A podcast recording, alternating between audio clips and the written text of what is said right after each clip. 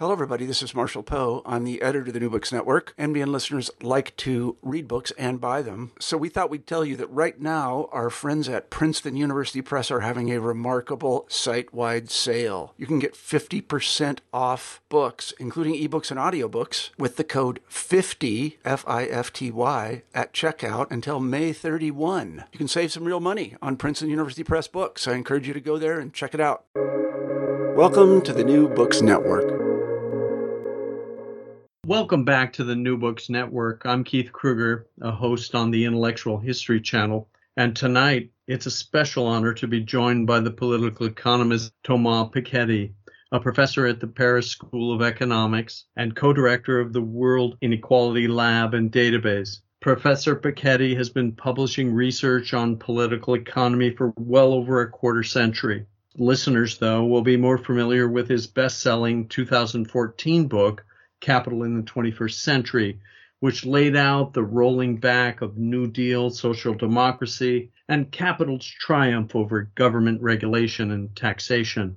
This was followed by his 2020 publication, Capital and Ideology, which expanded his research's geopolitical reach. He joins us now from Paris to talk about his latest book, A Brief History of Equality, published this month by Harvard University Press. Professor Piketty, Thomas, thanks for taking the time to talk with us about your writing and research. Sure. Thanks for your invitation. It's nice to talk to you again. Last time we spoke, you had recently published Capital and Ideology. In that book, you expanded the reach of capital in the 21st century and focused on the role of politics and ideology as key determinants of a society's level of structural inequality. You open it arguing every human society must justify its inequalities unless reasons for them are found. The whole political and social edifice stands in danger of collapse. Your new book, A Brief History of Equality, draws on both of these earlier works synthesizing insights into a more concise narrative, maintaining the same optimistic and resolute tone by acknowledging the longer term trend toward greater social, economic, and political equality since the end of the 18th century. Pointing out its limited scope given the unjustified levels, as you put it, with regard to status, property, power, income, and gender, among other things, and that these are usually faced by individuals in combination. So let's get into your latest book. You argue that the struggle for increasing levels of equality requires historical understanding, a collective learning, as you call it, and requiring the institutions involved to become more equitable. Can you help better set the context for listeners why a process of collective learning is needed and explain the factors undermining the key process as as you open your latest book Sure. So first of all, let, let me say, so this, this new book, A Brief History of Equality, is indeed a lot shorter than the, the previous two. And, uh, you know, I think it, it's important because, you know, especially the last one, Capital and Ideology, yes, as you said, you know, I, I, expanded the scope in many directions, but maybe I expanded it so much that many people maybe got lost in some of the arguments. So, if, so for people who don't have, you know, who have many other things to do and don't have enough time to get into uh, such a long book, you know, this brief history of equality is much more accessible you know it's like 200 250 pages. And and also you know by by by being more concise i think it also forced me to be sort of clearer about my main argument and to stress you know as you say this optimistic uh, dimension in my research. So you know the, the main the main idea really of this new book is to stress the fact that over the past two centuries, two centuries and a half, you know, beginning at the end of the 18th century, in particular with the French and US revolution to some extent, there has been a movement toward more equality. And this movement toward more uh, equality is not something that has happened uh, just like that. You know, it came out of political mobilization. It came out of institutional transformation, as you just said.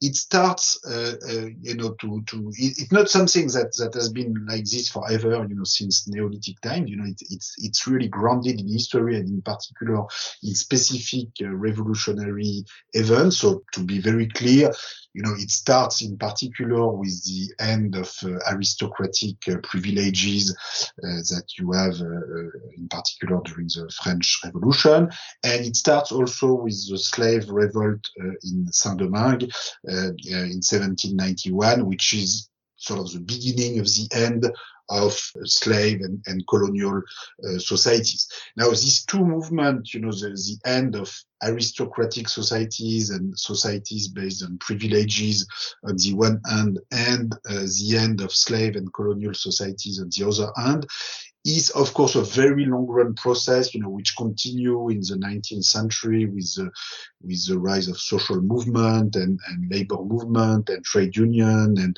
and uh, abolition of slavery continues in the 20th century with uh, male and then female suffrage, uh, social security, progressive taxation, independence, wars, uh, uh, the end of apartheid, the, the, civil rights movement in the US, and continues today with uh, Me Too, with Black Lives Matter, with with all sorts of social struggles which which have been absolutely critical in this evolution. So the, you know the balance of power and social struggles have been absolutely critical. But at the same time, coming to the institutional side, the balance of power and, and you know, the, the social mobilization is absolutely necessary, but it's not mm. sufficient in itself to deliver you know, better institution. And so here, the main point is to stress, uh, okay, you know, it's easy to sort of criticize, of course, the institutions that are in place uh, that were often uh, uh, set up by the various dominant groups and elite groups. now it's it's more complicated to replace them with better institutions. I mean, this is possible, of course, and and this is what has been going on over the past two centuries. But you know, sometimes there are some setback. You know, so Soviet type communism, of course, is is the biggest uh, setback uh, of all, uh, and and we need to be very careful about uh, the way we organize political institution, uh, economic institution, fiscal institution, educational institution. And, you know, the bottom line is that there's, there's a lot to learn from history. There's a lot to learn from every uh, national trajectory, including, you know, in the limitation of, of what we've achieved. So, you know, we, you know, today's societies, uh, you know, in particular in rich Western countries, uh, may look a lot more democratic than what they were in the 18th century, uh, uh, you know, in ancien regime society, aristocratic societies. But, you know, they are still uh, much less democratic.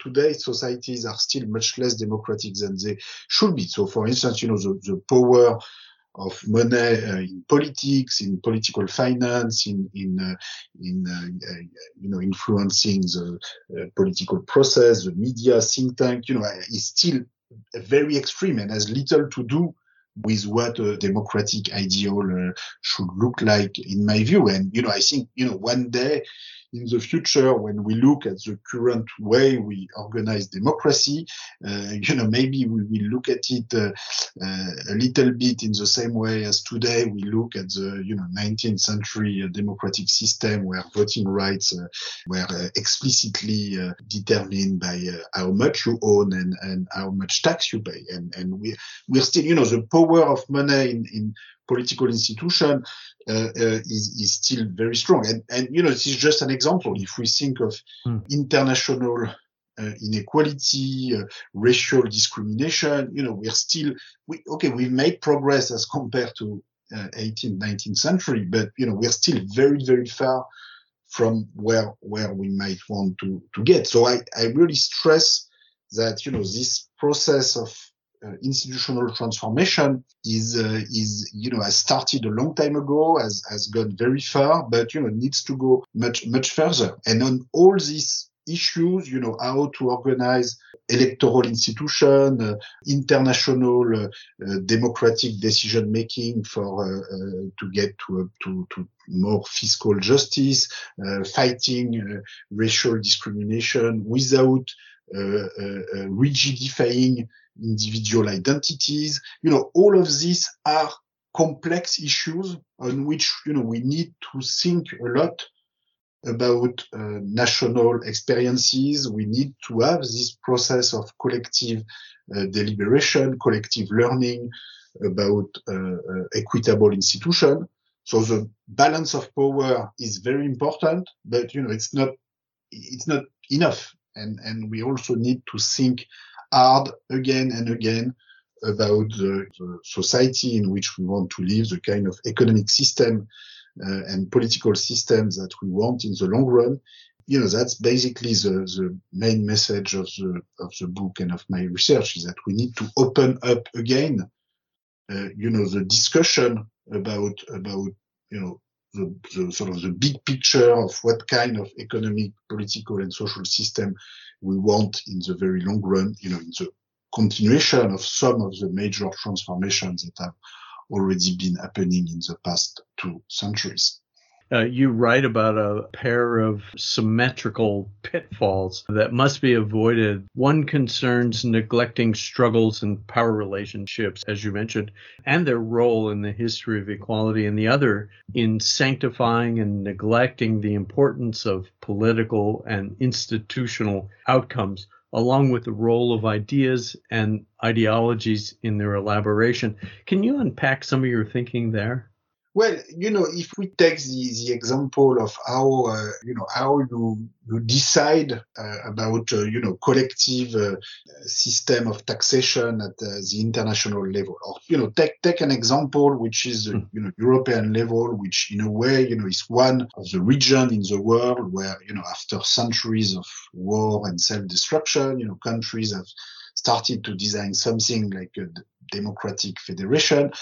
Now, the problem is that this democratic federation so far, you know, has been unable to have a majority rule decision making to decide upon a common uh, tax system or social system. And it's a, federation, you know, that is mostly uh, uh, based on uh, free circulation of goods, services, uh, capital, and in the end, you know, that is working uh, mostly, you know, to the benefit of the most mobile uh, economic actors.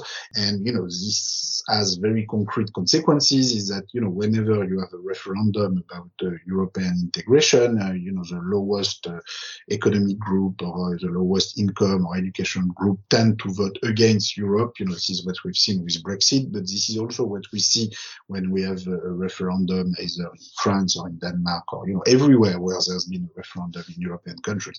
So what this means is that we need to invent, uh, in my view, you know, a, a sort of new form of democratic federalism where we have some form of transnational assemblies that can decide upon a common taxation on the most powerful economic actors, including multinationals, high wealth individuals, high income individuals.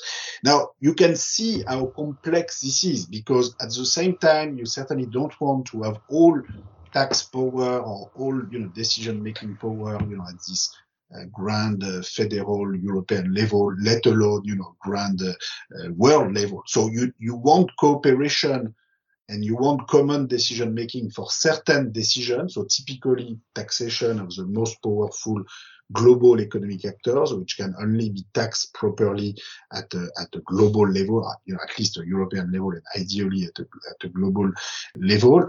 But uh, for all sorts of more local tax decision or budgetary decision, in fact, maybe you want the opposite. You want even more decentralization than what we have today. You want local, local democratic uh, bodies to discuss. And so, you know, I'm trying to articulate uh, an institutional setup of how to organize democratic decision making so that you can have transnational assembly for certain decision and you know much more local assemblies for other decision but uh, as you as you can see you know I, it would be ridiculous to say that we know how to do that and that, you know, we just need to follow, uh, you know, the roadmap and, you know, a lot has yet to be invented. Now, you know, I think this, this can be invented. You know, I think this process of learning about the right institution has also been a process of expanding the scope of democracy and, and the scope of political integration.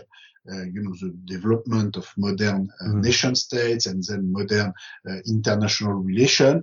Sometimes, you know, this has led to wars and disasters, but in the long run, by and large, you know, this is a process that has uh, allowed to develop the welfare state, uh, public infrastructure, and that has been uh, at the at the center of the movement toward both more equality and more prosperity. So, you know, I think we we can, we should, and and we will continue in this direction.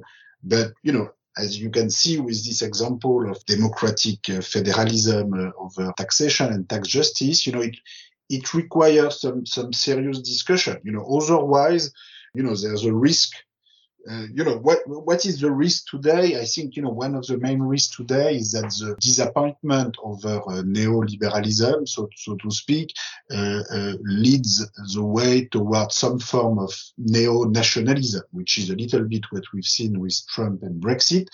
You know, in a way, this is a much easier route to follow than uh, the kind of sophisticated, uh, you know, learning from history and, and the kind of democratic uh, federalism and democratic socialism and redistribution of wealth that I am proposing.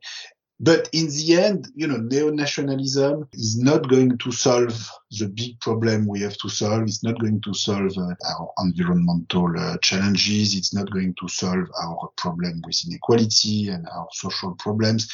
So, you know, I think we will have to continue this movement toward uh, more equality and this will require indeed uh, a lot of you know collective deliberation collective learning institutional imagination. J- just to take mm. another example, you know, I gave the example of uh, how you take federal, uh, you know, decision over, over taxation. You know, how do you address issues of reparation for past, uh, you know, colonial crimes or, you know, if we take the example, which I like to stress, uh, which is the fact that, uh, you know, Saint-Domingue had to pay to France, you know, its former colonial master, a huge tribute in order to compensate uh, former French slave owners for their, their loss of property when, when Saint-Domingue became free and stopped to be uh, uh, the property of, of French uh, uh, slave owners. I, you know, I, see, I think we, in this example, we need to think explicitly about uh, reparation, uh, you know, transfer uh, from, from the French state to, to Haiti. Now, is it simple to agree about the right number? You know, I make some concrete proposal about this. You know, do I believe that this will be simple, you know, to, to get everybody to agree about the right number and the right uh, democratic procedure to organize this reparation? Of course not. You know, is, is it simple more generally to, to find, you know, the right balance uh, between, you know, country uh, independence and international justice? Is it simple to uh, find the right way to, to reduce discrimination, both within countries at an international level, without rigidifying uh, individual identities? You know, all of these are complicated issues on which mm. you know I think we can make progress, but we really have to look case by case. Uh, you know what are the best uh, institutional uh, devices and and mechanism uh, that can actually solve the problem we need to solve. Uh, yeah, no, the deliberation issue is a key thing. This idea, though, uh, as you have uh, stressed in your book, uh, citizens need to take a more active role in this whole uh, process. You know, there's a Keynes quote you, you don't hear very often these days that practical men who believe themselves to be quite exempt from any intellectual influence are, are usually the slaves of some defunct economist. Um, I mention this thinking of Hayek's uh, The Mirage of Social Justice, in which he states that the concept of social justice uh, within an economic order based on the market has no meaning or content uh, whatever. There are many variations on this theme across uh, political systems, regions, and, and nation states. To, to what extent do you think these forces are successful in, in undermining or delegitimizing your call for rethinking justice on, on a transnational scale?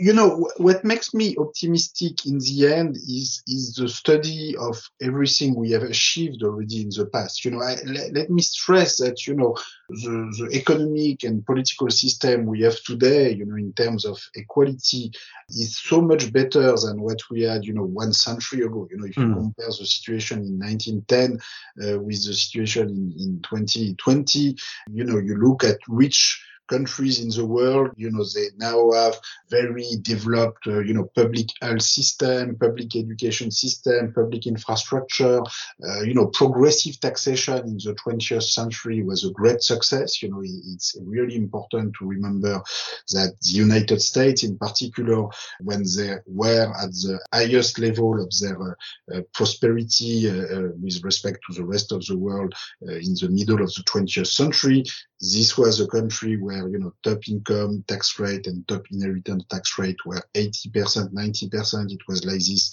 for half a century.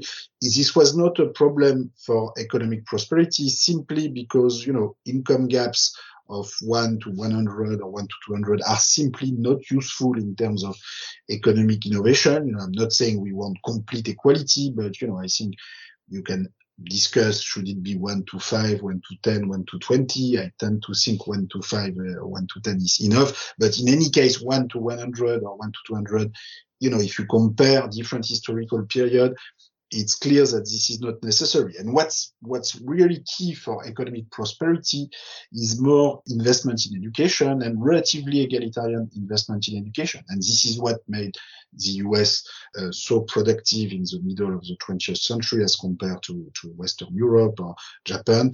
Uh, this is because, you know, in the 1950s, you had uh, almost 90% of a generation going to high school while at the time it was only 20 or 30 percent of a generation in Germany, France, or, or Japan. So, you know, the big lesson from history is that, you know, we've gone already a long way toward more equality. And this has been, uh, you know, part of the modernization process that has also brought uh, more uh, prosperity. This is true for education. This is true for workers' rights. You know, if you take some of the most successful countries in, in Europe, you know, including Sweden or Germany. Uh, these are countries where workers, uh, elected representatives have up to 50% of voting rights in the board of large corporation, you know, which means that if in addition uh, they have uh, 10% or 20% of the, of the capital stock of the company, then they will have actually a, an absolute majority of the vote, even uh, with respect to a shareholder who would have 80 or 90% of the capital stock of the company. And it's been like that since the 1950s. And, uh, you know, this was actually a very good way to involve uh, workers in the long run uh, strategy of the company. And this has contributed again to, to prosperity. So, you know, what makes me optimistic is that, you know, this process, you know, it's, it's not just a sort of theoretical hope that, you know, equality could work. This is based on history. You know, this has worked uh, in, in the past. And, you know, we need to look at the future prospects, you know, on, on the basis of this, uh, of this achievement. And, you know, if you do that, you know, I think this will, um, you know, this will make, uh, this will make you more optimistic, you know, which doesn't mean I know exactly, you know, the trajectory and the path we need to follow in the, in the future, but at least, uh, you know, this gives us a, a, a strong, a strong guide coming back just to what you mentioned about Hayek, you know, hmm. he was he wrote at a time where you know I think he was sincere. You know, when he wrote about the road uh, to serfdom, and you know he was uh, in 1944, and he was basically telling uh, explicitly to his British uh, and Swedish uh, friends, uh, you know, be careful with the Labour Party in Britain, be careful with the Social Democratic Party in Sweden. You know, they talk about fiscal justice, but they will get to a totalitarian nightmares. They will become, uh, uh, you know, dictatorial uh, political movement. Uh, this will lead to mm. totalitarianism. Okay, you know, he was writing in 1944. Maybe he was sincere. He was probably sincere, but you know, this is someone who in the 1970s uh, uh, supported the, the Pinochet military dictatorship. You know, I think you know, at the end of the day, the Labour Party in Britain, the Social Democratic Party in Sweden, you know, they were not perfect, of course, but they were, you know, they, they, they developed a system that was uh, certainly not uh, totalitarian and that was a great success, both in terms of equality, in terms of democracy. And, you know, I don't know what Hayek, uh, you know, will write today, you know, the basis of the, of the historical evidence. But, you know, I think everybody uh, looking at this historical evidence again should agree that we can, through democratic deliberation, through the respect of all, you know, individual rights, you know, build a notion of social justice and fiscal justice, which is perfectly uh, working and, and is a key part of the process uh, uh, getting us to more prosperity. And, you know, the very sort of conservative attitude saying, oh, you know, we cannot even think about social and fiscal justice because uh, if we start such a discussion, this will never end, and you know we will end up in a totalitarian nightmare. You know, I think this set of belief has been somehow, you know, just defeated by um, historical uh, historical evidence, which, which doesn't mean, you know, again, it doesn't mean it's simple to have this democratic deliberation to decide. But you know, I think this is the best we can do. This is the best option we have is to trust, you know, democratic uh, deliberation to get to a, you know set of institution and to a more uh, you know equitable and balanced distribution of power and distribution of wealth than uh, what we have today. Otherwise, we will not be able. Let me stress that you know to to fight uh, our biggest uh, challenges. So if you think of global warming. You know, there's so much inequality uh, between countries in terms of carbon emission, but also within countries. Yeah, you know, that if you don't reduce inequality drastically, you, we, you will never make people agree about the necessary uh, transformation in the energy regime and in their way of life, etc. You know, you, we, we have uh, published some, some new data on the World Inequality Database showing that, you know, if you look at the, the bottom 50% individuals in, in uh, Europe or, in, or, or even in the US, their carbon emission as of now, you know, is, you know, in Europe, it will be about between four and five tons per capita carbon uh, emission equivalent for the bottom 50% individual. It, it needs to go down. You know, it will be better to have two or three tons but it's almost already on target with the objective for the next uh, 20 or 30 years. The problem is that the top 10% individual have an emission of 30 ton uh, per year and, and top 1% individual have a, a, carbon emission of 70 tons. And, you know, there's no way, you know, you will, if you come with a solution like, you know, general increase in energy prices or general increase in proportional uh, carbon tax, in order to reduce everybody's carbon emission in the same proportion, you know, this is not going to work. You know, people in the bottom 50% will not accept that. And you will have some kind of gigantic uh, uh yellow vest uh, movement, uh, you know, everywhere where you, if you try to do that kind of thing. So I, you know, I, I think, you know, people in the bottom 50% will tell you, look, you first need to reduce the carbon emission of the people who emit you know, uh, 30 tons or 70 tons or 200 tons per capita. And, and then, you know, maybe I right. would also change some of my uh, way of life and, and energy uh, regime and consumption regime. But, but if you, if you don't start by reducing what people are, are polluting at the, at the top, you know, that's just not going to, to work. So I, you know, I think in the future, yeah. this is likely to be a very important uh, political force that will that will make, uh, you know, popular attitudes toward globalization, towards the economic system and toward inequality uh, change uh, possibly pretty fast and pretty drastically as uh, climate uh, catastrophes Uh, become uh, more and more apparent.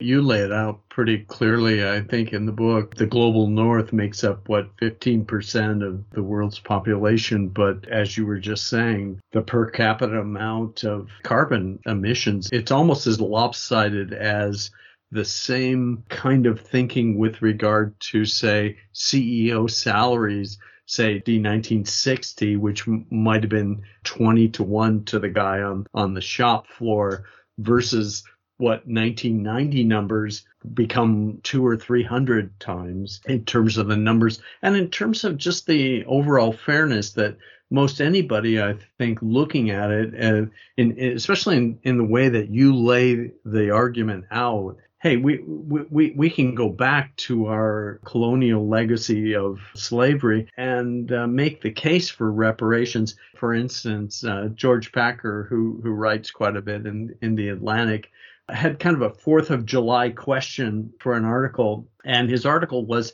how America fractured into to four parts. It read, "People in the United States no longer agree." On the nation's purpose, values, history, or meaning. Is reconciliation possible? If there is a future for democracy, should it not be made evident by uh, building confidence in a, as you say, a common standard of deliberation that is in turn reflective at least some shared values.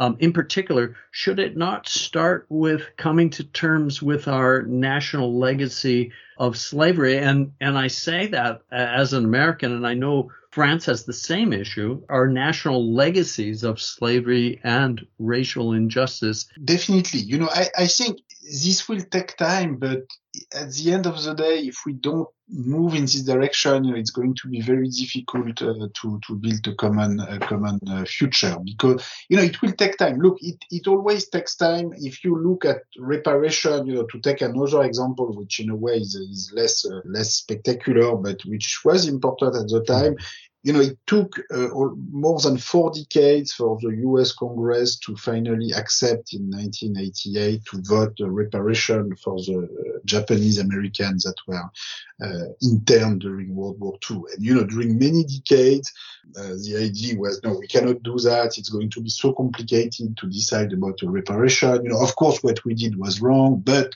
it's so complicated to decide about the reparation, so we should just not do anything. And in the end you know, the viewpoint that, well, actually we should do something was, you know, very, very important. And, you know, I, I, I think, uh, you know, the same as to, as to happen with uh, uh, reparation uh, with respect to, uh, you know, the slavery uh, in the, in the United States or, you know, Saint-Domingue in the case of France, or if you look at, you know, places like Guadeloupe or Martinique or Réunion, which are the former slave islands of France, you know, I think there are solutions in terms of land reform, you know, because in these places you still have very concentrated land property where basically the descendants of the slaves still don't own anything. And sometimes, you know, the descendants of slave owners still own a, you know, huge fraction of the, of the place, partly because at the end of slavery, there was actually compensation, not for the slaves, but for the slave owners to compensate them for their loss of property. And, you know, if, if you tell people, okay, this is too late, we cannot do anything about that, and at the same time you do you still do today some reparation for uh, expropriation which took place during World War II and World War One, uh, in particular with respect to, to Jewish uh, property uh, uh, in in Europe. Which you know I, I think we, we it's good that we still do something about that. But then if you tell uh, you know, descendants of, of, of, slaves or descendants of uh, uh, people who suffered explicit racial discrimination up until the 1950s, 1960s. Well, you know, for you, this is too late. You put yourself in a complicated situation because you put yourself in a situation where you are not really building some common norm of justice, uh, but you are making, you know, you are treating different injustices in a, in a way that is so grossly uh, inconsistent that, that you are actually building a future conflict. You are contributing to future conflict. So we need to find a way to address all of these past injustices. And at the same time, of course, we also need to turn to the future and to build universal policies uh, of redistribution. So, for instance, you know, when I propose to have a redistribution of inheritance so that everybody at age 25 has a minimum inheritance of, you know, say 120,000 euros, like what I propose in France or Europe. You know, this should be really for everybody at age 25, you know, whether your ancestors were slaves or slave owners or whatever. So we, we need to do both at the same time. You need to have specific reparation in some cases and universal uh, redistributive schemes uh, or universal healthcare or you know universal free education on the other hand. And you know this is this articulation between you know specific reparation for for specific injustices that happened in the past and universal redistribution and, and universal norms of justice. This is this articulation that we that we need to to put together. Hey your book has defended the possibility of a democratic and federal socialism, decentralizing and participative, based on extension of the welfare state and progressive taxation. Uh, but there's much more to your argument for readers to consider, including the war between capitalisms and the battle between socialisms, as you put it. Can you end tonight by sharing your thoughts about the essential role of the monetary and financial system re- regardless of the economic model we choose and why, as uh, you wrote in, in your book, nearly everything remains to be invented. And as you um, mentioned here tonight, you know, I, I, think Western countries should and, and, and in the future hopefully will continue, you know, the movement towards the welfare state, toward more equality, towards some form of democratic socialism, you know, by which I mean uh, more workers' rights in corporations. You know, the workers already have up to 50% of voting rights in the biggest corporation in countries like Germany or Sweden. I think this should be extended to all countries and, and we should even have a cap on you know how much a single shareholder can have uh, in terms of voting rights in a large corporation, say no more than 10%. Mm-hmm. So you know that's typically in the continuation of some of the movement toward more uh, workers' rights that we've seen in the past and which I, has worked very well. Uh, you know, this also involves going uh, further in, in the direction of permanent redistribution of income and wealth, which, you know, again, you know, has been successful in the past. And at the international level, you know, I think what's very important is to is to build uh, an economic system and a tax system which gives you know every country, in particular countries in the south that are being hit so badly uh, by by the by the climate crisis coming from the carbon emission uh, of the north, uh, we you know need to build an economic a tax system that gives these countries a chance to develop. And if we don't do that, then you know I think uh, climate crisis, migration crisis uh, uh, uh, will be there to remind us that you know the, the, need for equality at the global level is is really uh, not only a moral imperative but also an economic imperative. And if we don't do that, you know other countries, you know, in particular China, you know, will offer alternative model, you know, based on very uh, sort of authoritarian uh, state socialism, uh, you know, something that, you know, this has nothing to do with the kind of decentralized, uh, democratic, uh, uh, participatory socialism I have in mind.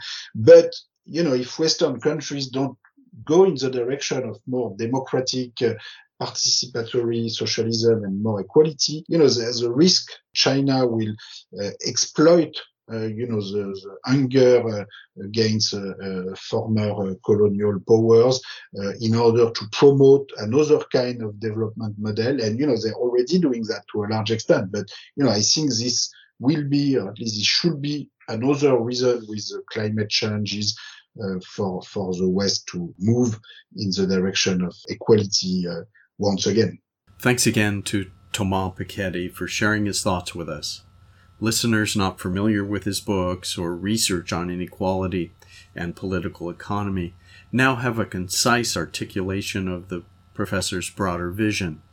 We didn't have time to discuss all the important points in the new book, of course. Ten well written and researched chapters in A Brief History of Equality, published this month by Harvard University Press translated by Steven Rendall.